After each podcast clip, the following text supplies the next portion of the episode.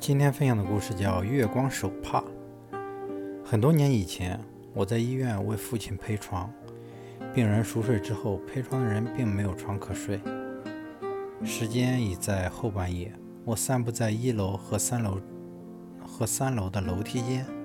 这时的医院没什么走动了，几个乡下人披着棉袄蹲在楼梯口吸烟，偶尔有系着口罩的护士。手执葡萄糖瓶，轻盈来往。我下到一楼，又拾阶上楼。走在我前面的一个小姑娘，约摸是个中学生。行走间蹲下捡一样东西，旋又走开了。回头瞅我一眼。她走开后，地上一个薄白之物仍放着，像一个手帕。我走近看，这不是手帕。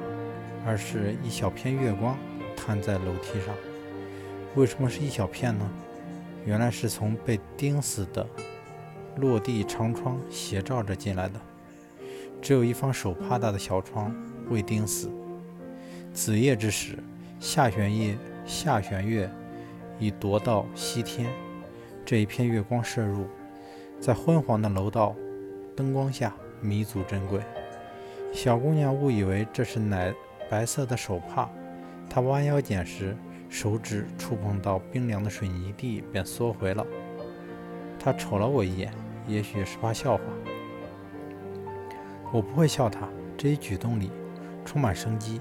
小姑娘也是一个病人的家属，我不知她的病人在床上忍受怎样的煎熬，但她是这么敏感，心里盛着美，不然不会把月光误作手帕。在他发现这块月光手帕前，我已将楼梯走了几遍，对周遭懵然无动于衷。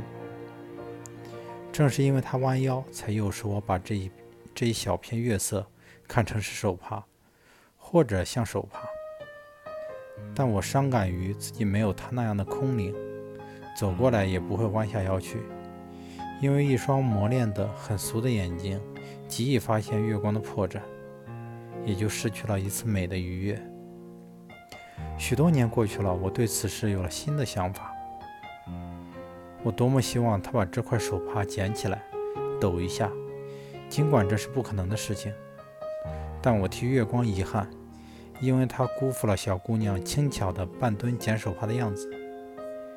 一双善于发现美的眼睛，一颗年轻而敏锐的采撷美好的心灵。让小姑娘把月光捂着手帕，被世事磨去了儿时那份美好的心情与天真的我，失去了多么多少美好的瞬间，悲哀。所以，让我们永远保留着一颗纯洁的孩子的心灵吧。弯下腰去捡这块月光手帕，闭上眼，用心感受美的存在。